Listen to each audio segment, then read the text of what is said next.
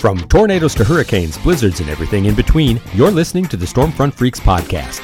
The Stormfront Freaks are former television meteorologist Mark Massaro, digital meteorologist and weather producer on the Weather Channel app, Dina Knightley, former on camera meteorologist at the Weather Channel, Kim Cunningham, meteorologist and social media manager at Agorapulse, Jen Watson, and I'm your announcer and Skywarn Network coordinator, Mark Johnson. Now, here's the moderator of the Stormfront Freaks podcast, Skywarn Storm spotter and chaser, Phil Johnson. Hey, welcome everybody to the most entertaining weather podcast on your listening and viewing device. This is the award winning Stormfront Freaks podcast. If you're listening for the first time tonight, because we're always getting some new listeners, uh, thanks for coming out. You've got to visit stormfrontfreaks.com and you can uh, access our library of previous shows with some great weather guests in the past, uh, including storm chasers Skip Talbot and Greg Johnson, uh, just to name a few. Uh, but tonight, this is episode 85, and we have returning to the show, extreme meteorologist Reed Timmer is with us tonight. So uh, we're excited to have Reed on board.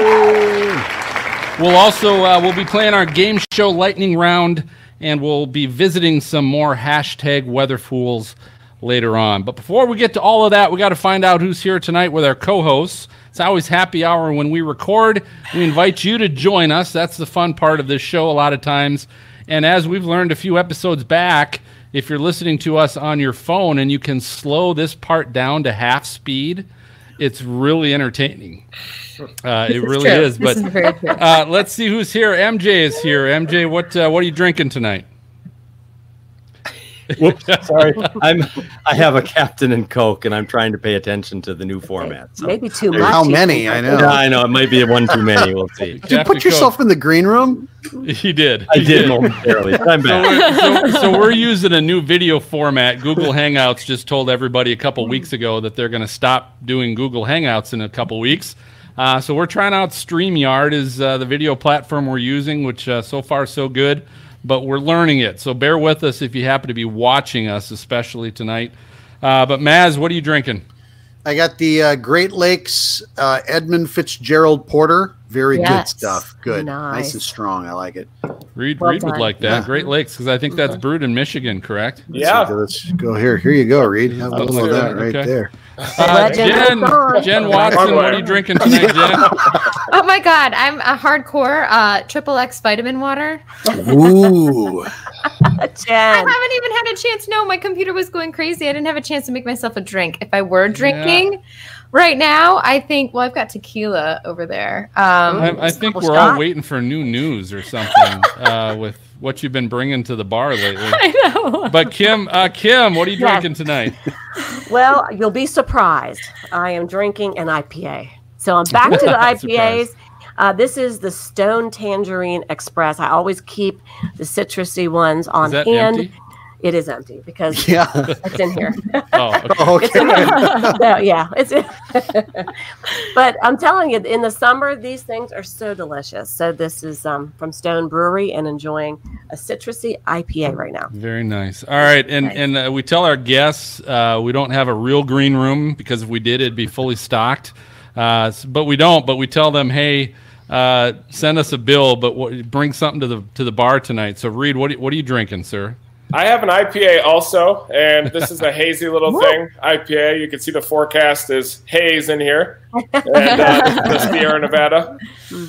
nice. Smart, smart, very good. Well, well, we'll. Uh, that's that's.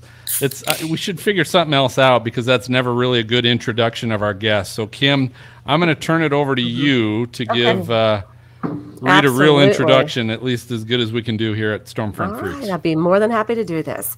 All right, Mr. Reed Timmer has chased more than 1,000 tornadoes and hurricanes, becoming one of the world's leading experts on severe weather forecasting, research, and safety. That's important too. All right, he completed a PhD in meteorology at the University of Oklahoma in 2015 after starring on Discovery Channel's hit TV series Storm Chasers.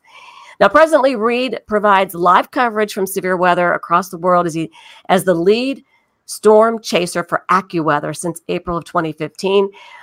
For Reed, though, the ultimate goal is to better understand the complex dynamics behind tornadoes and other extreme storms so safer and stronger structures can be designed. And you know, Reed, so so much excitement this year for you. Um, I know back in May, um, a, a, significant goal was reached for you guys with Dominator 3. I think our audience would love to hear about what happened with that EF4 tornado in Lawrence, Kansas. Well, yeah, it was on May 28th this past year, just to the south of Lawrence, Kansas. It was to the southwest of Linwood, uh, Kansas, there. And it was an interesting setup because there were two different target areas. There was one target uh, near a triple point in north central Kansas, and that area ended up producing as well. Uh, there was a, a, pretty stout tornado near Waldo, Kansas on that one. And we were playing a little bit further to the east where the storm modes were likely going to be a bit more high precipitation or HP. And one of those supercells developed in a very strongly sheared environment near an outflow boundary boundary to the southwest of Kansas City. And this year we were launching rockets into the tornadoes, basically model rockets. We built a, a, model rocket launcher array on the top of Dominator 3. Uh, Curtis Brooks uh, built that that has an aimable joystick so we can have pan and tilt capability as well uh, and aim right at the tornado. But the issue with the rockets is you have to be a couple hundred yards away from the tornado and also very close to the inflow notch of that tornado as well. And uh, this storm being high precipitation, it was a little bit more challenging uh, to find that inflow notch. And it was also a very large, large uh, tornado, uh, in- increasing in size up to over a mile wide uh, at times. And uh, over the years, we, have been trying to launch sensors into tornadoes, but we've always lost them, and we just haven't quite reached the technology to track those down. but then this year, meeting Mark Simpson, who is Chase and Spin on Twitter out of Alberta, he designed trackable sensors that actually live stream the data back to a ground receiver station uh, so they can go up to a range of nearly 15 kilometers away and still stream that data at a rate of about one time a second. And that certainly solved the problem of losing those sensors because all the ones that we launched in the past into the tornado would be carried for tens of miles and we'd never, never see them again. And then it seemed like the last three or four years, I was just throwing rocks into the tornadoes pretty much to practice deploying deploying hardware, and then uh, works. Yeah, fi- and then finally uh, we met Mark out of Alberta, and uh, he's just uh, incredible. He can design microscopic sensors as well for other projects, and uh, really designing trackable sensors to launch into a tornado was a, a relatively easy project for him. So what did you, you your, find? What, yeah. what what was the kind of data you got out of that, Reed? So we, were finally able to launch uh, the whole entire season during the month of May. We kept missing all the tornadoes. I missed the one in Canadian Texas as well because we uh, stayed on that storm up into the Oklahoma Panhandle a little bit too long. If I would have taken a ba- bathroom break in Booker, Texas, we would have seen the Canadian Texas tornado, and that's kind of how it always works. It always of comes course. always comes down to the bathroom break in the end. But uh, but then uh, finally, one of the last chases was May 28, and we had two rockets to launch with with sensors in there. And I thought we were going to fail completely, and it was going to be a long off season with with no deployment. Uh, but thankfully, we were just to the northeast of that strong tornado, and uh, it's kind of challenging because you have to pop out of the roof of the Dominator and set up the rockets, and then connect these little alligator clips onto uh, small wires. And the tornado was so close, and I was so fired up that uh, every second that went by seemed like 30 seconds, and I couldn't get the alligator clip on there. It seemed like, and then I just guessed and put the two on there. I hoped that I had red on red and black on black. Don't cut down. the green. Like a dream when you can't. I just this can't. is like yeah, real life Twister. It's so real life Twister. It's now, amazing. did you did you have to throw at this one, or did you actually launch it? We actually launched it, so I dropped into the Dominator, and all the lights popped on, which it was like Christmas when they popped on because it meant that the uh, alligator clips were correct. And then I hit the big red button and uh, I saw it. I could see it through the Lexan roof go into the tornado directly oh, into the notch. Wow. You could see this little stream of uh, from the rocket engine and uh, oh, just uh, ex- extreme excitement, I guess, because we, we have been working for launching those things into the tornado for a long time and uh, definitely had had a bit of a, a, a, tantrum when I saw it go into the tornado. Oh, I bet. A positive one oh, it's so amazing. So, Reed, I've known you for what nine years i think since 2010 when i was back in uh, tupelo mississippi. And i know you were working with a company there that was helping design um, things. Now are you still working with the same company or is it is it a different one? This is a different company. So that, that's right. We met doing a, the exact same project about 10 years ago with sensors that that didn't quite work so we kept losing the sensors and the ones that we found didn't store data, which was always pre- uh, pretty frustrating. But now we, we uh, met Mark Simpson out of Alberta, just a one man uh, operation up there. Uh, and he can build the sensors uh, w- with his bare hands, and they stream live data and they work. And uh, one thing I've learned over the years is that any field project is only as effective as as the sensors. So if your sensors don't work, you might as well be throwing rocks into the tornado. And uh, the fact that it, it, streams data live also solves the problem uh, from losing the sensor. And when we launched it, Mark was getting live data at a rate of one time a second and uh, saw the, uh, the, the sensor go all the way up to 39,000 feet before he lost communication with it. And we had data at a rate of one time a second. But to get to 10 times per second data, we actually have to recover the sensor directly. And we thought we lost it. But uh, the next day, we put out a post on social media and uh, uh, two people out of uh, Leavenworth, uh, Matthew Du Bois, uh, and uh, and they found it in front of a church there in northeastern Kansas, in Leavenworth, and it was just a yellow rocket just sitting there. They happened, to, they drove by it the day before and remembered it, and after work went back and and recovered it. So I flew out there and and was able to recover the sensor. So, would you deploy any of these for this year's hurricane season? Yeah, we definitely are planning to deploy it for hurricane season and maybe a typhoon as well. And uh, like just before the eye wall comes in, we hope to launch a rocket and then uh, capture the, the, the whole evolution of the of, of, the hurricane eye wall. And these sensors are designed to be purely Lagrangian, which means that they move along with the flow uh, as closely as possible. That was the goal of the of these sensors. So the rocket goes up to about 800 feet, and then the parachute deploys, and then the wind cranking all around the tornado does all the work from that point on. So once the parachute deployed at 800 feet, then the updraft and the rotational winds took over, and the uh, probe went around the tornado about two revolutions, reaching a speed of nearly 190 miles an hour. So we were able to assess the strength of the winds in the tornado in real time as the speed of the uh, sensor was getting streamed live to, to our location. And it, it seemed to do two revolutions up to about 10 or 11,000 feet. And then it started to smooth out. And then it looks like basically uh, almost smooth vacuum cleaner up above 10,000 feet. So there was rotational winds up to 10,000, and then it was hovering above the tornado, above Linwood, and we could certainly see gravity wave features too. So up at higher elevation where you have lower pressure, the amplitude of those waves are a lot larger, and we were able to measure all kinds of gravity waves above uh, Linwood, while some of that, uh, some of the worst damage, sadly, was being caused. So, what, what, explain what a gravity wave is, and and tell us how you were able to measure that. Well, a, a gravity wave, uh, very generally, is that uh, imagine if you throw a rock into a pond, you get waves that emanate out along the interface of the water and the air because the water is so much more dense than the air above it. And uh, in the case of the atmosphere, you have all kinds of surfaces, density surfaces in the atmosphere too, that waves can propagate along. And uh, some of those disturbances could be a supercell storm or uh, even a larger trough of, uh, of low pressure or strong westerly winds over a, a mountain range can generate waves downstream and even downslope mountain windstorms. And even tornadoes interacting with the friction of the earth can have waves radiate up and down the tornado, it appears, and along those density surfaces. So uh, basically inspired by those pressure and gravity waves that we measured up above the tornado, Mark has designed a, a, mobile gravity wave sensor that we can put on top of the vehicles and also deploy around the tornado in, in an array like uh, for, formation. So we have a couple different projects. The one is the, the rockets with the Lagrangian sensors, and then also the, the gravity wave probes. So the mobile gravity wave sensor is this something I can get on an app on my phone? Eventually, I bet. Yeah. So, I mean, so, so what is it actually measuring then? So it, it measures the, the, the the basically pressure waves between a certain frequency range uh, that we've read from from journal articles that tornadoes have a tendency to emit. So we're looking for certain frequencies, and it measures the pressure oscillations, pre- pressure perturbations are, are, a way to detect those gravity waves and also gust fronts. it's definitely a relatively new direction for us in terms of the gravity wave. So we're not really sure what we're going to see around these tornadoes, but we certainly wish that we had it when we launched the rocket into and, the into the Linwood tornado. And you're thinking a vehicle-based sensor at that level is is enough?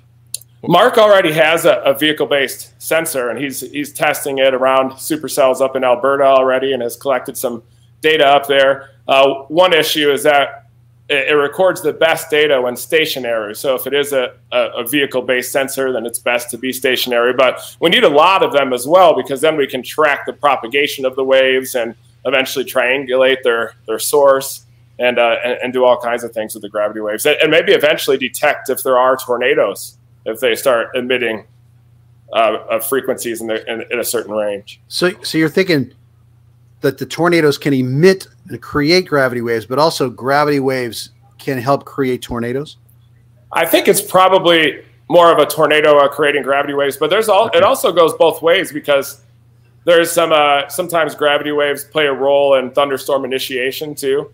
Okay. I know there have been some papers on gravity waves mm-hmm. with uh, or, uh, dry lines and having gravity waves propagate in the well mixed environment to the west of it and enhancing the convergence along dry lines and initiating storms and then the storms start producing gravity waves themselves. So they're just wow. they're just bouncing around all over the place out there. Wow.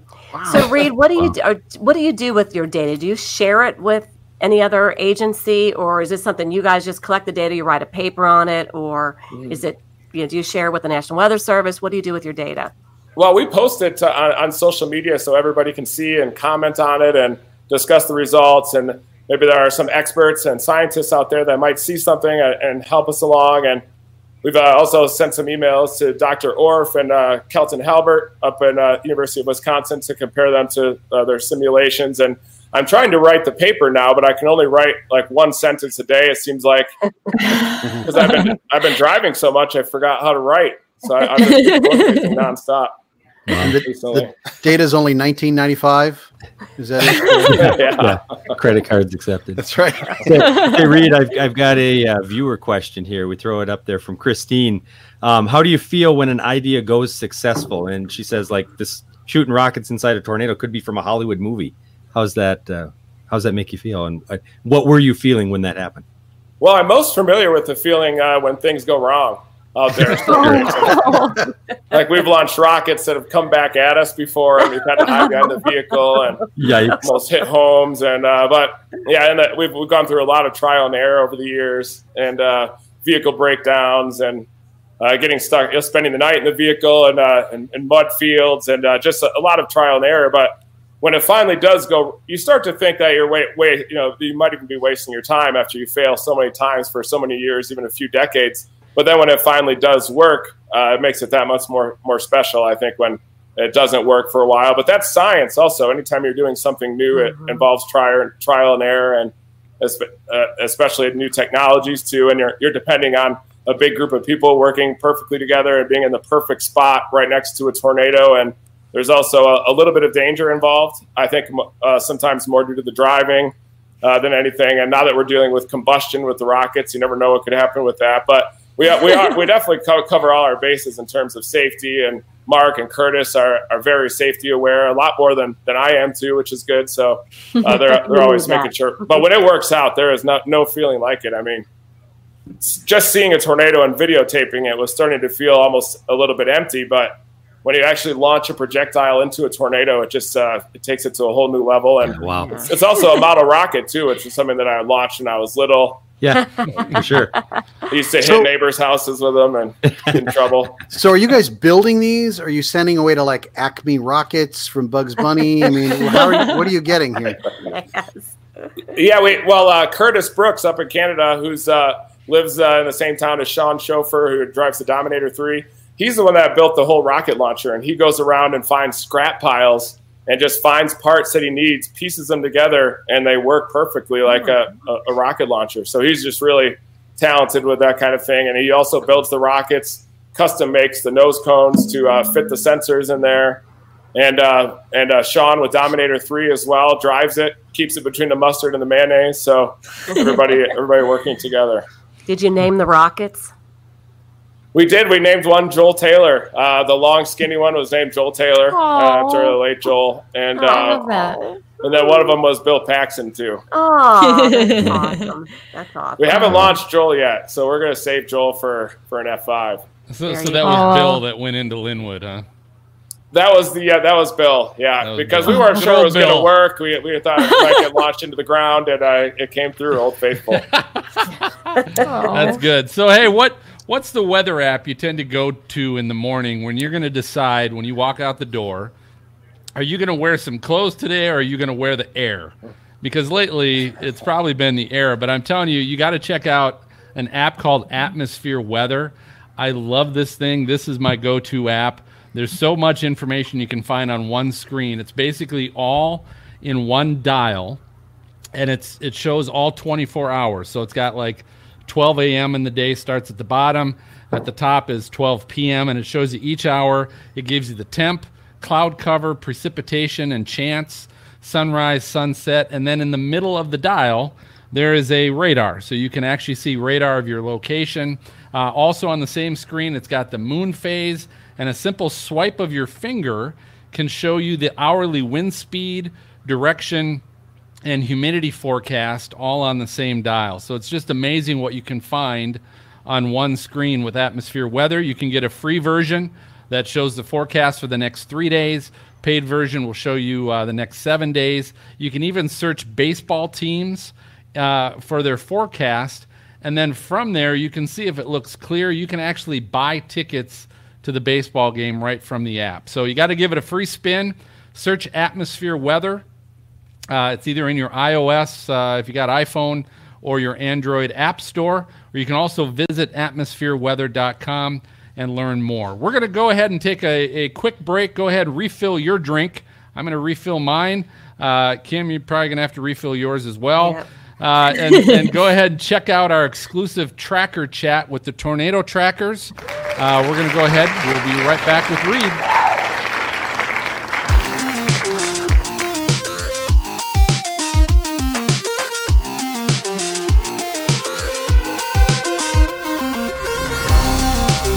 Hey everyone, welcome to Tracker Chat. This is the weather podcast within the weather podcast. We are the Tornado Trackers. My name is Gabe Cox. I'm joined with Jeff Mangum. Uh, Jeremy Heyman is out this week, so Jeff and I are going to tackle the subject this week. We're going to talk about our favorite video and photo editing software and apps. Um, there's a lot out there. It can be really overwhelming when you're first getting into it, but we've kind of um, covered the ground between professional and free apps. Um, so, Jeff, why don't you start us off? You do a lot of photography. So, what kind of photo editing apps or software do you prefer? Yeah, um, I, I, think there is. Uh, there's obviously a, a, great variety of different apps and software. Um, predominantly, what I what I utilize is my phone. So I have an iPhone XR, uh, but I don't have a laptop right now that is nearly as powerful as my phone. so I do a majority of my editing um, strictly on my phone. And so um, there's there's some different apps I've used over the last four or five years. Uh, some cost and some are free. Um, I would say the one I use the most is Lightroom. Um, Lightroom has a really robust um, app uh, for the iPhone, and it does sync up to your laptop or your computer, whatever you're trying to sync up to, it has that ability. Um, I do spend about twenty dollars a month for use of the Adobe Creative Cloud, and so um, there is a cost to that. So um, I use Lightroom more than anything else. Um, there is another app called uh, VSCO. It's VSCO. Um, it's another really uh, strong app. There's a free version and a paid version, and just gives you a ton of different options um, I would say if you're looking for something strictly that's free, the best option in in my viewpoint is something called Snapseed. Yeah. Um, it's a really really good app.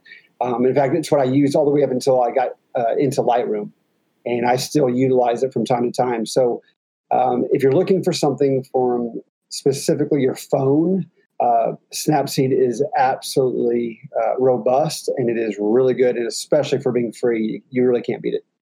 Awesome. Yeah, I use um, Snapseed pretty much most of the time. Um, I just recently got the Lightroom app, um, but default to Snapseed. It's it's just good and crazy yeah. that it's a free app because there's so much to it.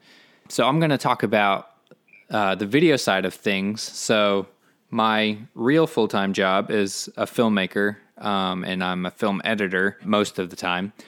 I have used Adobe Premiere for the past Oh gosh. Well, ever since Final Cut completely changed their platform.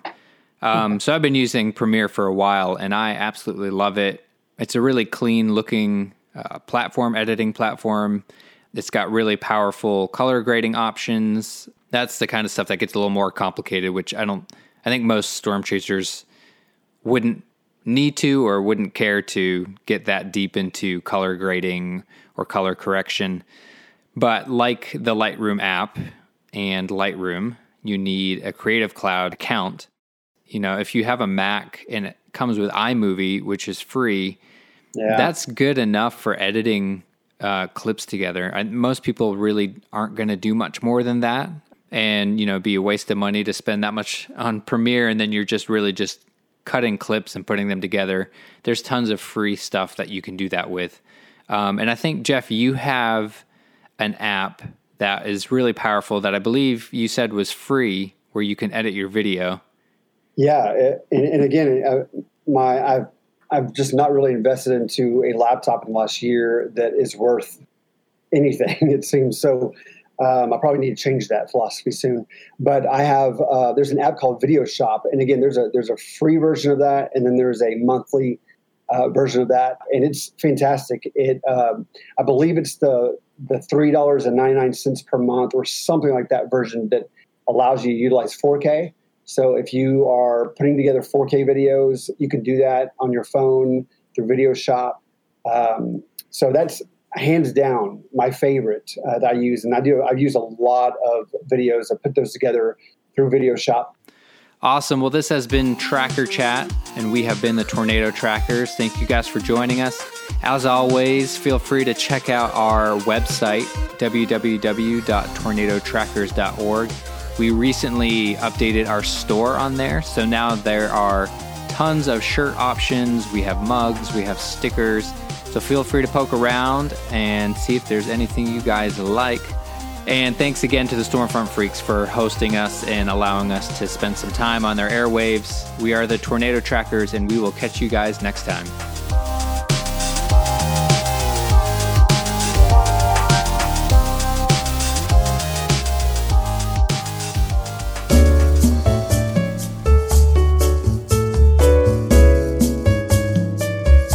Helicity.co is the leader in weather themed clothing and accessories for the Stormfront Freak and you. Besides a creative line of weather themed t shirts, footwear, bags, and more, they also carry an exclusive line of Stormfront Freaks podcast gear and drinkware. Get a 10% discount on your entire order when you use the code SFF for Stormfront Freaks at checkout. That code again is SFF. Find it all at helicity.co.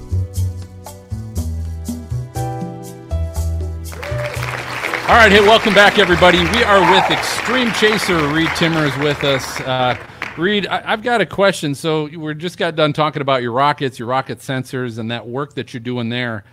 How? Uh, what, what's that relationship with AccuWeather? So are are you employed? Are you a contractor? And what's the agreement between when you are uh, independent Reed Timmer and when you are Reed Timmer AccuWeather meteorologist? How does that work out? Well, I, I, am. I'm an employee. Uh, I definitely needed some health insurance, and uh, I just started using it yesterday for the first time. I actually haven't had a, a full physical in 20 years, but I'm hoping to, to do that here pretty soon. Uh, but thank God you're still with us. Yeah, I lucked out. It was definitely right. It's not not a smart thing to do, but I'm still here, perpendicular to the ground. So, and uh, but I think that uh, yeah, what was the question so again? You, well, so, so How you feeling? You have to take vacation time when you do these independent chase oh, projects. Yeah. Oh, the question or, was, or uh, yeah. So with AccuWeather, I am a full time employee at, at, AccuWeather, and I do a lot of stand up lives uh, for them, a lot of reporting as well. Uh, the launching the rockets into the tornado was a, a, little bit on the side, more of an independent thing.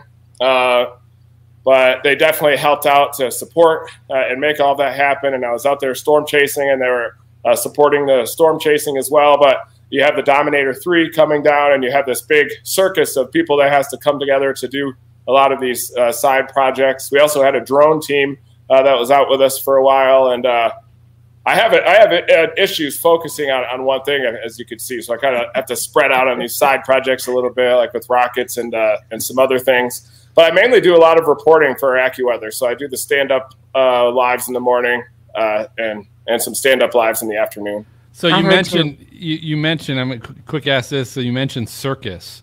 So I was out chasing uh, Memorial Weekend here in May as well, and uh, I was on the Linwood Lawrence tornado. But oh, I wow. drove I drove by you. I think it was the Sunday, so it would have been the 26th, and I think it was in Kansas, Western Kansas. And I, I was I I had been sitting in a Walmart waiting for storm initiation and and uh, I saw some things and and models. So I started kind of taking off out of town. I can't remember what town it was, and I drove by, and you were in some the Dominator. You and the Dominator were in some uh, convenience store parking lot, and it was a freaking circus.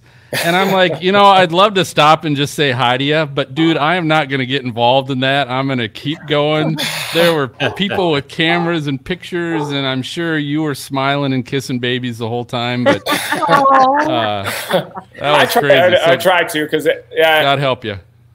Yeah, and, but I actually drive a Subaru as my regular vehicle, so my goal with that was to get the most normal looking vehicle possible. but I've already blown windows out of it. All every little panel on the outside has been blown out because I took that down to Hurricane Michael. Gizmo and I wrote out Michael. I think we talked about that last time. No, that, that was two years ago. But we wrote as long as you keep the Subaru pointed into the wind, they can handle some big time wind gusts. Though I, I noticed, and I, I was able to leave the sunroof open because the wind was so intense it was going up and over the top, and I could just kind of stick my phone out the sunroof. and Gizmo didn't like the hurricane, though. I don't think I'm going to bring her again to another hurricane because Aww. I don't know if she could sense the gravity waves or mm-hmm. just the low roar of the wind or something. But she she wasn't a big fan of the of the eye wall. So, are people swarming you to do another reality show, Reed? Have people come to you, networks? Well, I wouldn't say swarming, that's for sure. I think uh, I'll probably be pu- pushing carts at Kmart here pretty soon uh, after November. oh, I don't know. I hear you've been hobnobbing with Jay Leno. Is that right? Yeah, we did. We tested yeah. the, the Dominator three behind a, a seven seven forty seven, or uh, this one was behind a, just a fighter jet, and uh, and he actually drove the Dominator three. What? So he drove oh, it into awesome. position, deployed the hydraulics, and we were getting hit by debris and everything. And it, it, it airs on on August twenty eighth. But he's the nicest guy. Was just cracking jokes the whole entire time, talking I to everybody, him. and yeah, he is. He's awesome. You probably what was the weather. jet doing? What, what was the purpose of the jet? That was to create the wind. So I was trying to create like as close to a 300 mile an hour wind as possible. What, are they throwing cardboard boxes in the jet stream or what? Pumpkins, yeah. oh my God. dropping all kinds no. of stuff.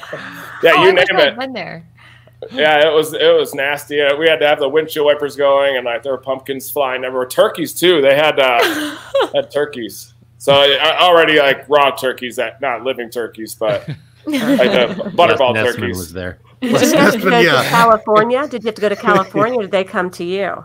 Yeah, yeah. I went, went to California, and I got to see the poppy reserve too, which was fun. So the super bloom was out there. And oh, uh, the awesome. the poppy reserve was right next to the airport, so I was able to head over there and then see all these beautiful flowers. As far oh, as yeah. I'm a big fan of wildflowers, so oh yeah, me that too. was fun. So, what does the future hold, Reed? Like in five years, what do you hope to accomplish? Well, I think with the uh, with the sensors and the weather stations and and working with Mark and the popularity of storm chasing, we'd like to turn every single chaser within the herd of chasers that's out there during peak season into a data point.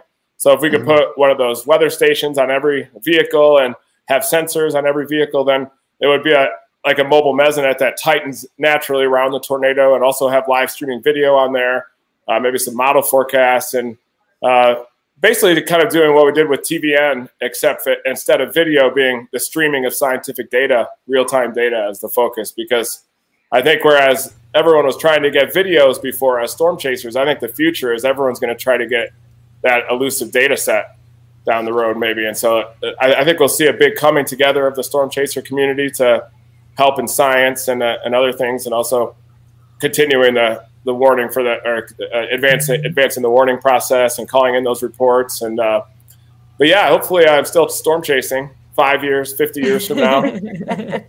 no. I'm sure you will. Eighty nine. So how how is it storm chasing? Like I remember my first storm chase back in 2007. It was congested. It was crazy. And I mean I mean there were like you know road jams and like traffic jams and everything like that uh, with storm chasers themselves. Like how is it now? I haven't been in a couple years. Well, it's pretty it's pretty crowded there, especially during May. But I feel like July is the new May. So if you chase maybe in eastern Wyoming or the Dakotas in July, then there's hardly a vehicle out there, and the storms are more beautiful. You have probably a higher chance of seeing a tornado, and there's always other areas to chase. It's just May, I think, is kind of the trendy time to take the storm chasing vacation now, and but I, I, think I think July maybe there, there could be better chasing, but I, it definitely reached its peak in 2009 and 10 from our perspective because we were driving the Dominator and we had Spotter Network on, and there'd be hundred vehicles behind with like Mini Coopers with people carrying their Chihuahua behind us, and we'd try to turn around, and then every vehicle would pull in to turn around. So but then now, now it's uh, it seemed like it went down a little bit, and maybe the economics of storm chasing were catching up, and uh, people were trying to live live real lives and maybe not make the sacrifices as much and maybe try to minimize the divorce rate. And then uh, and then now it, it, seems to be coming back again. This year with pure chaos in the in, in, the plains. And but you just have to adjust. It's just a new variable. So you have to give yourself a little bit more time. Uh, you have to stay ahead of the traffic jam or your chase is pretty much over. Yeah. And when we're trying to get in the notch of the storm all the time it can be a little difficult but i always try to stay directly underneath the tornado anyway. And because uh, that's a familiar vantage point. I can identify the features a little bit better that way when I'm looking straight up at There's it. Fewer fewer people under there too. yeah. Is that why you want your data set people to get closer and closer? Well, I, I, think that if it, uh, you'd want your the resolution of the data set to increase around uh, dominant storms, and so that's the beauty of the storm chaser network is no one can sniff out a dominator storm or a dominant storm better than like the collective minds of the storm chasers because you, you see them on spotter network just swarm around all the big storms. Yeah. Mm-hmm. almost like crowdsourcing the targeting of it. Do you choose your top 100 friends or enemies then for that if you want them to get close to the tornado? Oh I, I try to I only yeah my only friend these days well I, yeah, that's why I just storm chase with Gizmo. Yeah. so, t- so, tell us about Gizmo. How's Gizmo yeah. been doing? We've been uh, yeah. noticing on social media that she's. You want me to grab her really quick? Some health issues. Yeah, sure. Yes. What the heck? Okay. Yeah. Back. Twenty seconds. Yeah. Okay. Twenty seconds. Do we have music? Do we, do we have any special uh, music? Yeah. Listeners or viewer guests or any uh, comments that we need to share, MJ or? Well, let's see. A lot of people talking about uh, Gizmo. There's a couple people ask questions that sometimes we just can't get them all in. Right. Yeah. Uh, like uh, why a, a, PhD instead of simply ending with a, a BS? That's a great question. Good question. Mm-hmm. There's a question for you. So, so here, here was here was a quick hi. question hi, before we get to Gizmo. Why'd you decide to complete a PhD instead of just ending with a bachelor's? Well, I, I, uh, when I when I was uh, uh, after my bachelor's, I just still felt like I had a lot more to go, and uh, also storm chasing a lot, and I still wanted to to learn a little bit more. And then I had an opportunity. Dr. Lamb, uh, my my late uh, advisor, um, he had an opportunity to to work at for making developing natural gas consumption indices and predicting those using sea surface temperature anomalies, and uh, it was something that was so different than uh, than storm chasing that it was a perfect balance. Right, you know, I really need, I think, those months out of the year where you're not storm chasing, yeah. where you can write a little bit and kind of relax and let the ad- adrenaline receptors recharge. And that's kind of an issue here. The last three years is I pretty much have to storm chase every day, like a 95 job, 360 days a year, pretty much. So I'm going to be shutting that down pretty soon. So it's not just for restaurants. A uh, table for Dr. Timmer. Dr. Timmer. Applebee's. That's great. There you go. Applebee's. Yeah. yeah we don't have a table for Dr. Timmer. So yeah. So how's Gizmo doing? Oh, Gizmo. She's good. Yeah. Oh, so we just saw her here, and uh, yeah, she's doing good. She does does like two miles a day in terms of walking, and uh, she's taking in major CBD tinctures, uh, immune so for, system enhancers. So explain for people maybe that don't know uh, what what was she fighting or what was she dealing with? Well, she was uh, initially she broke her paw, and actually I, I did it by accident. But she was charging a German Shepherd, and I had to dive to prevent her from getting to the German Shepherd, and I rolled on her paw. But oh. because of that, uh, the vet discovered two lumps in her mammary chain, and we had those taken out. And uh, the larger one was benign, but there was a tiny one that ended up being grade one carcinoma, which thankfully is the least aggressive. But it looks like the surgery may have cured it. But now we're doing ultrasounds and uh, some other treatment options. But it looks like she she's good to go uh, for a while. We should have another ten storm seasons together, maybe or so.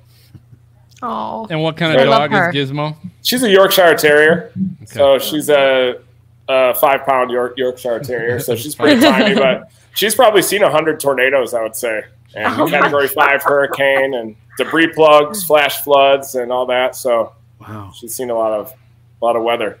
She's famous. Hey, Oh, well, what's hey, that? that's the sound. it is, uh, yeah, it is time for our lightning round. So, lightning round, this is our game show of flashy questions for our guests. Uh, we always invite you to play along with us at home.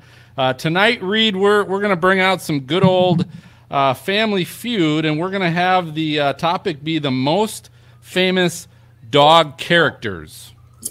Okay, So, be good. yeah, so we figured, heck, we just got done talking about Gizmo.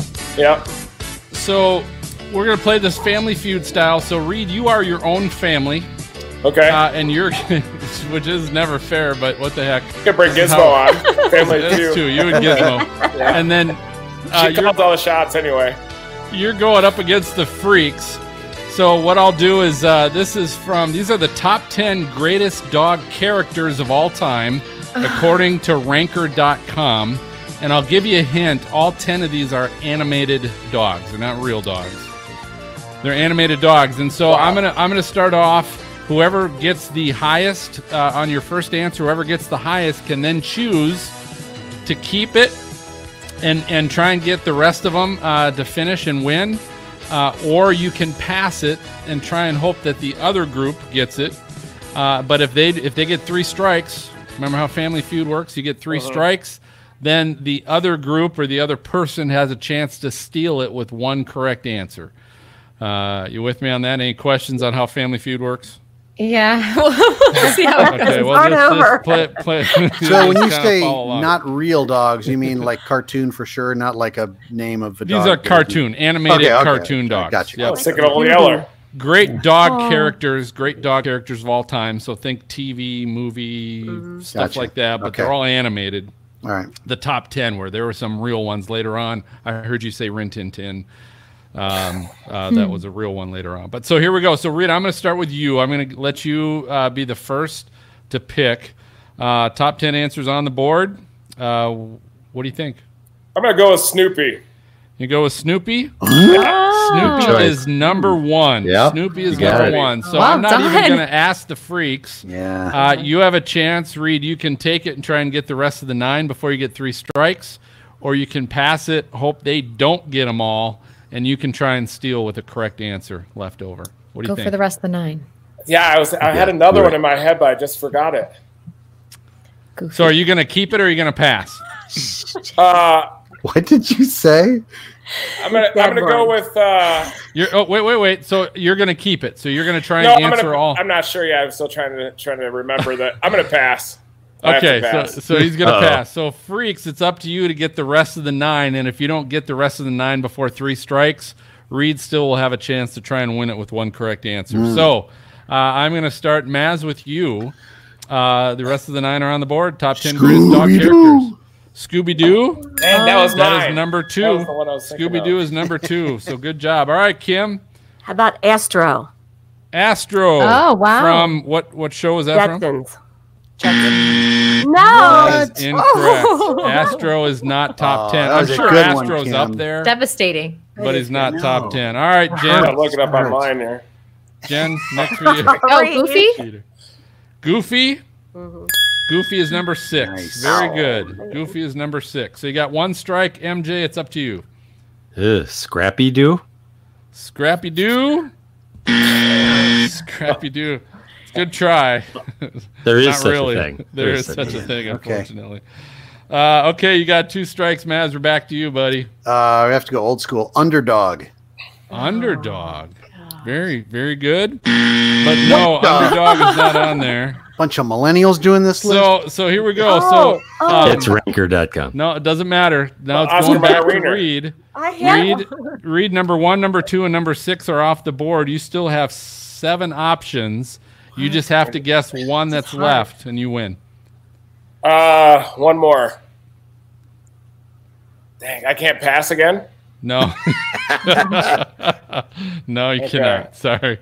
Uh, I know so many that aren't cartoons. There's Old Yeller, Toto, obviously. I mean, I can't believe Toto's not on this It's a list. good group too. Yeah. I'm sure It is a Toto good is. There, I'll be honest with you. There was another list I was looking at earlier that, and they were they were more real, Real dog dogs. characters in the movies and TV. But Was it Old Yeller? Was He Old Yeller the one taken? Was she taken? oh, The one that was taken out by the wild boars, or is that a different one? Eh, no, Mm, Old Yeller had Old Yeller. rabies. Old Yeller was the Reds. That was from the Boars. Well, that was wasn't Cujo. Cujo was No, That- did he, did Old Yeller Might get have been rabies from, the yeah, that might have been yeah. I Was it Old remember. Yeller? I was wondering if that's a different movie. I'm All right. thinking Well, it's, it's nice trying to change the subject, but you still got to come up with an answer. I have no idea either. Yeah, he's good at stalling. Oh, You're doing great, Reed. Yeah, I- I- Gar- Garfield's a cat, right? Uh, yes. Correct. Yeah. All right. Man, I can't Last think chance. of any. All right. Wile. That's, that's Coyote. nothing. What? Wile E. Coyote. No, it's that's, that's, that's another no. All right. So anyway, uh, great, great, great job. Wait, are we gonna hear him? So Yeah. we will. We will. Okay. So it, Okay. I'm, I'm Probably trying to disappointed grab a tie. be- between all five of you. You got three. That's hard. What It's really hard. Clifford, the big All red right. So here, here is number uh, Oh, number Clifford. ten. Number ten, Kim, you got it. Clifford. That was Clifford. Yeah. Uh, number nine was Lady from Lady and the Tramp. Oh. I was gonna say Lady and the Tramp. Uh, number eight is another Disney dog.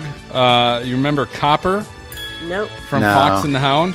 No, Copper. Scrappy Doo is more Oh. popular than Copper. Yeah, yeah. All right, number seven's more more newer. Uh, in fact, was Manure. just seen Manure. uh, was that just seen in episode four of Toy Story. dog, think dog. Toy Story dog. The wiener dog or the Slinky Yeah. dog. That's where I Slinky, thinking. Slinky I dog. knew there was a wiener dog on that list. I like the All sneaky right, dog. number number five was Doug from Up, the movie Up. Okay. Oh, Remember wow. Doug that had the I person have known speaker would talk like a person. All right, last two. Number four is the Tramp from Lady and the Tramp, and Lady then the the number Tramp. three. How did you guys think of another dog other than Goofy in the Mickey Mouse Yeah, universe? Pluto? Disney? Christine online got it. Pluto. Pluto. That was Pluto. Pluto. Good job, number Christine. three. What about So, Snuffle- all right. Snuffleupagus? Wasn't uh, oh, that's never mind. He wasn't. Uh, that was an elephant. Oh yeah. Good effort. Uh. Reed, how how can Oh our listeners coming back to me here. Reed? How can our listeners fo- find you, follow you? Oh, they gotta follow me on Twitter or Facebook at Reed Timmer Accu A C C U. Okay, that, that's pretty easy. Uh, Is we'll- Pluto still a dog? Because they changed it from a planet. So could they have changed it? It's no Whatever. He's All like right, a so- semi dog. We're, Yeah. we're gonna go ahead on that. note. We're gonna we're gonna take our final break. Uh, we're gonna be right back with our hashtag Weather Fools. We'll see you right back.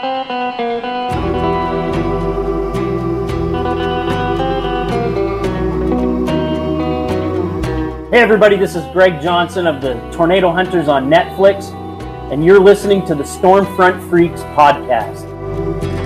Let's take a drive under the moon. Let's take a drive. Hey, wanted everybody to know uh, there are a couple chaser conventions that are coming up. We wanted you guys to be aware of. The first one is the Mid Atlantic Chaser Con. Uh, this is happening Saturday, October 26th, 2019. It's at the Science Museum of Virginia in Richmond. Uh, they've got speakers from, listen to this, National Weather Service, uh, TV, and the private sector, including John Scala, Howard Bernstein, and Brad Panovich uh, just to name a few of them. They've got a Friday night social mixer, and pizza is going to be at the Hampton Inn for chasers to be able to share their chase videos and photos, uh, which will be a good time. But what you need to know is that early bird tickets are available until August 15th. So that's coming up. Uh, they're 20 bucks, but after August 15th, the prices go up to $30 until sold out. And they expect capacity, so they don't expect to be able to have any walk up tickets uh, planned at this time. So now would be the time to act, uh, to go ahead and get those tickets and find out more. Uh, just go to midatlanticchasercon.com uh, and you can get all the details there. The second one that's coming up to be aware of is the ninth annual Indiana Storm Chasers Convention. So if you're on the East Coast, uh, great opportunity at the Mid Atlantic Chaser Con. If you're in the Midwest, Uh, great opportunity here in Indiana. This is Saturday, November 16th of 2019. It's from 9 a.m. to 5 p.m. It's at the Hendricks County Conference Complex. Uh, they've got speakers including chasers, National Weather Service staff, professors, and emergency managers, including Kerry Meltzer of SVL Media. Uh, they also are going to have a Friday night icebreaker at the Spring Hill Suites in Plainfield. That's beginning at 6 p.m. Uh, but what you need to know here is early bird registration opens Sunday, August 11th, uh, which is actually when we're recording. That's coming up this weekend. And that'll go early bird registration through the end of the month uh, of August. That's 20 bucks. Uh, and if you're a student, tickets are $15 as well. Uh, if you want to go ahead and get those tickets and register or find out more, go to IND ChaserCon for Indiana ChaserCon.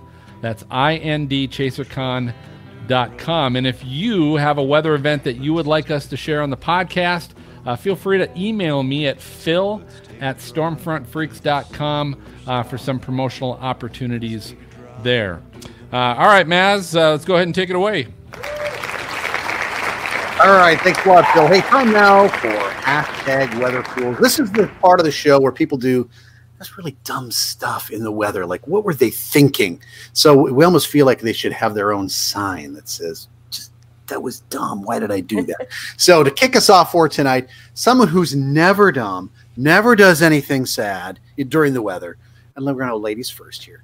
Go ahead, Kim. What do you got? Oh, oh, me. Okay. Somebody else. It's like you can't be talking about me. Okay, all right. Well, I'm going to share this video. Um, this actually I saw on Twitter of somebody in New Jersey just driving on a road, and in front of them, debris is flying everywhere. And actually, it was a tornado that was in front of them. And I, I want to get in the benefit of the doubt. They weren't really sure what they were seeing, but they just keep driving right towards it. And eventually they stop because traffic ahead of them has stopped. But I just thought, you know, if I know they had to have seen this maybe a little while back and they must have gotten their phone out and started videotaping this. And maybe this may be the driver that is videotaping this. It looks like it could be. So just Yeah. very dangerous. Um, I just can't believe that they hadn't pulled over at this point. But yeah, just not too smart. Plus, And where where was that from? What was the Twitter account? This was was from? this was um, Nash from Nashville, um, and it was coming out of Springfield, New Jersey. Yeah, this is a day ago. Um, What's the what to- was the Twitter account? um, what's the, Nash like, from at what? Nashville? Oh, at Nash WX. There you go. Cool. gotcha. Okay, we'll we'll have that in the show. notes. Yeah, aside from texting and driving, video and driving is like yes, is bad and right worse, into so. the debris flying everywhere. right. That was a good one. Thanks, Kim. Lucky. All right, MJ, you've got a few, I hear, right? I do. and I do, yes. Um, uh, and in fact, I get the ones that come to us from our listeners and our viewers. So it's kind of fun to share those. And I'm going to give that a shot. And um, this one was one that comes from turbulent underscore skies and uh, says, uh, not sure if it's technically a weather fool, but it's darned funny. I'll, I'll change the language just a little bit. And um, it, it is not safe for work kind of language. So I'm not actually going to play it.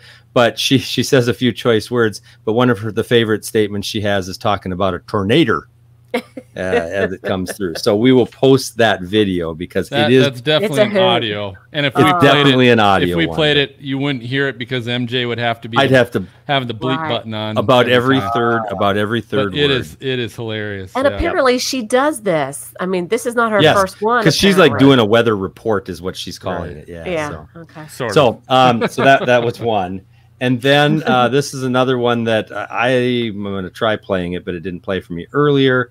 Uh, we'll see what happens, or if it'll just sit there. But um, this is a oh, here we go. Uh, we get to see the advertisement, of your course. content will play in 12 seconds. Yeah. Yes, um, but it is a video of a um, of a boat out of Madison, Wisconsin, from uh, Lake Monona, and it went on a little cruise. And if you remember the um, the uh, Gilligan's Island, uh, this will make a lot of sense to you um, once we get to it, right? I remember I actually. jump forward a little bit. There you go. They're in the middle of a bit of a storm. They got caught on the lake. Um, everybody was okay, uh, but it's you got to see the whole video, and that's again one. and it was will, a uh, three-hour tour, correct? It, it was, yeah, actually, it was a three-hour. tour. That's crazy. Yes.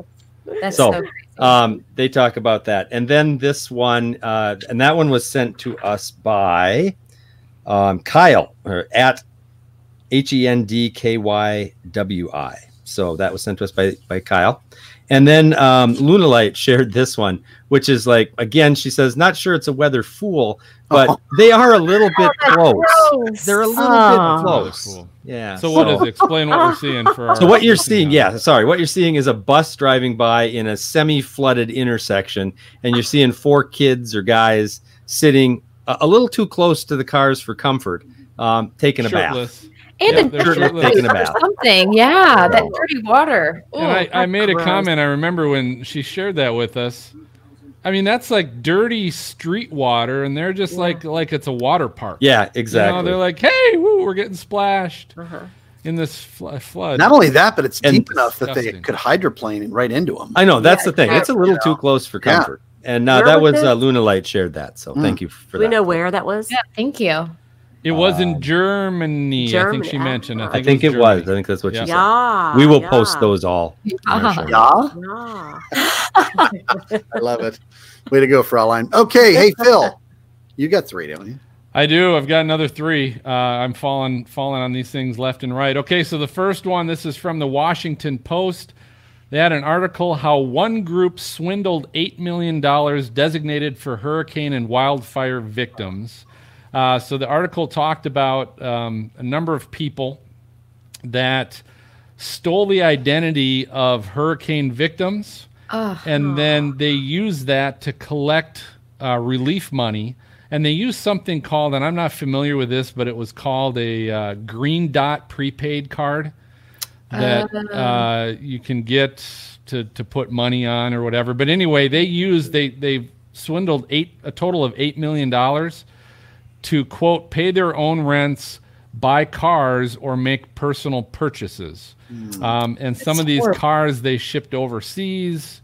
Uh, I mean, they they totally played the game. They got caught, didn't they? Uh, they did get caught. So uh, so they're my my weather fool there. The next one. This is from Luis on Twitter. It's at buo01. Uh, this was in Perth Amboy, New Jersey, and it's a flooded street. It's actually New Brunswick Avenue, if you know where that happens to be. Uh, but it's flooded, and it's it's not only a video, but some pictures of a couple young men sitting on top of their floating car uh, as there are some firefighters coming to help rescue God. them. Uh, obviously, Nice job. they went just a little too far. I just don't understand the flooding every time. Yeah, crazy. So weather fools there, and then and then the third one, uh, I think is hilarious. So there there was recently uh, Hurricane Bruce. It was Bruce, right? No, well, Barry. Barry. Sorry. Yep. Yeah. No, it was Barry. So Hurricane Barry. I knew it was a B. that goes to show you how well I know the know the uh, the hurricane alphabet. But anyway, so it was Hurricane Barry came through. Uh, this was taken down at Jones Beach, and I'm not exactly sure where Jones Beach is, but you can tell uh, it's a picture. A lifeguard took this. The lifeguard was Ian Fitzpatrick. And this was on uh, Christine Insing- Insinga. Insinga. I don't know. It's her tweet, but it's at C I N S I N G A 12. Jeez. But she says, yes, it's real. Photo taken by Jones Beach lifeguard Ian Fitzpatrick. And it appears to be a, a photo of three more lifeguards sitting on a picnic table with two red flags in the background, which means don't go swimming. But not too much further behind them is a massive lightning bolt. Yeah, And crazy. they're just chilling That's out on the beach. Like And, and this is where when you see and hear about people dying from lightning strikes, this and you and you read because it'll tell you how how did they die or what was what, what were they doing. It was something like this. They're This is how it outside, they're on the beach, they're whatever, out in a, a thunderstorm, a lightning storm. Yeah, that that's terrible. Like out of any like weather thing, like tornadoes, hurricanes, lightning scares me the most just because it's so unpredictable. Like you just there's no way to predict it. That's Well, terrifying. it's, not like, it's not like, hey, here comes a funnel. We should probably go. It's like, hey, you're dead. Yes, exactly. Right. Yeah. Like it's unless instant. unless you're Reed and you just like hang out under the circulation, then it could be a boom tornado. You're dead. Yeah. Exactly. Oh my god, that's so crazy. Figured out without I'm like, how much time do you think you have? You know, Well- you're right below it. Yeah, it's so scary. And even the strongest bolts of lightning uh, come usually like not underneath, but from the side. You know, even where it's not raining. Right. Okay. Those positive checks. All right. Oh, wait. Those are our weather fools here for today. So, in case you missed them, you can go to stormfrontfreaks.com and in the show notes section, you can kind of check them all out. We'll have links to all of those, the ones especially that you have to listen to, because I'm sure MJ will have some sort of a PG 13 rating or something on that. Is that right? But we'll we'll warn people. Yeah, we'll warn people. All right. Don't listen that your kids listen to it. All right, well uh, let's uh, let's see what else we've got in the inbox Send today. Me a postcard, drop me a line. You've got mail, baby. Yeah. All right, MJ, who's checking All in? right, we've got a full mailbox, uh, fan box today. Luna Light, uh, thank you. She's always got great things for us, and she's got some guest suggestions. So Ooh. we're gonna, I'm gonna pass those on to you, Phil, and we're gonna take a look at those because I think she's got some good ideas there.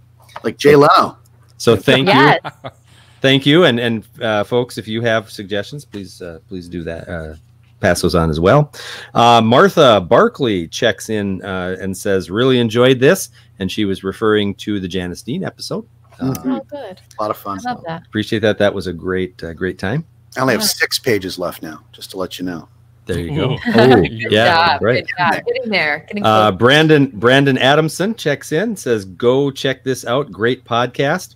Gives us a little Aw. thumbs up, so we appreciate that, Brandon. Thank you. oh, thanks. Nice. Thank you. And our uh, one of our fans, Parker Owens, says uh, at uh, referring to the Janice Dean show again. Great show tonight, guys. Good to see Janice back. And Weather Trollbot five thousand. We need more Weather Trollbot, says Parker. There you go, man. Janice liked it too. Yeah, she did. She's She like, why don't, don't I get one of those? And that's what we've got. Check us Yeah, out on was- social media and and uh, questions at Stormfront Freaks if you want to send us something. Yeah, she was she was like, "Where'd you where'd you buy that? I know Yeah, that. that's right. Where'd you get her?" By the way, I like the shirt you're wearing, Phil. You like that? Only you Yeah. can prevent hashtag weatherfools. You can That's get that at helicity.co. Make it full That's screen so you can see the shirt. And and Um, if and if you uh, and you can also if you use the code SFF at checkout, you can get a 10% discount on your entire helicity.co weather order, whether it's Stormfront Freaks merchandise or any of the other Yep. amazing creative stuff that uh, they San come up with. Francisco code. They should make uh, little like turn around, don't drown little shirts for like Gizmo and dogs like yeah. Oh, Dog good gear. We, we'll recommend dog that. wear. Yeah.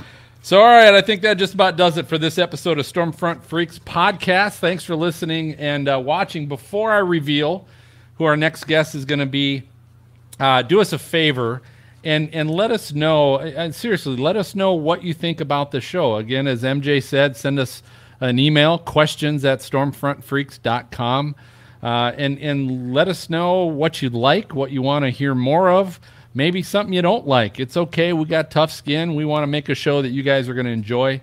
Um, so certainly let us know, but don't forget to subscribe to the show. So whatever podcast app you happen to be listening to us on, there's always a subscribe button somewhere. Go ahead and push that subscribe button, and what that does, it just guarantees you the minute we release the next episode, you're going to get it smack dab right in your podcast inbox. Uh, that's free and you'll get it before everyone else does. So I do want to have a special thanks and shout out to our guest tonight, Reed Timmer. Yeah, we had a great time having him back as always. Um, but our next episode in two weeks, we're going to be recording on August 22nd with another former guest, but also a new author, James Spann of the ABC affiliate in Birmingham, Alabama. Yeah. So if you'd uh, if you'd like to watch that recording live, uh, it's going to be at 9 p.m. Eastern, 8 Central. Check out our YouTube channel uh, by searching Stormfront Freaks uh, there on YouTube. All right, so for MJ, Maz, Jen, and for Kim, Uh, I'm going to go ahead and signal the all clear, and we're going to catch you guys next time. Good. Good night. Hey, good night, good night, everybody. Thank you, Dr. Reed. Thank you for listening to the Stormfront Freaks podcast. Find our bi weekly show on Apple Podcasts, Google Play, Spotify, iHeartRadio, or your favorite podcast app. And watch our live and recorded shows on YouTube. For show notes, additional information about this episode, as well as past and upcoming shows, videos, photos, merchandise, and more, visit our website at stormfrontfreaks.com. While you are there, check out our live interactive storm chaser radar provided by our friends at zoomradar.com. If you would like to contact us with questions or make comments about the show, shoot us an email to questions at stormfrontfreaks.com or follow us on Twitter or Facebook. Search Stormfront Freaks. We'd love to hear from you. Join us next time and tell a friend about the Stormfront Freaks podcast.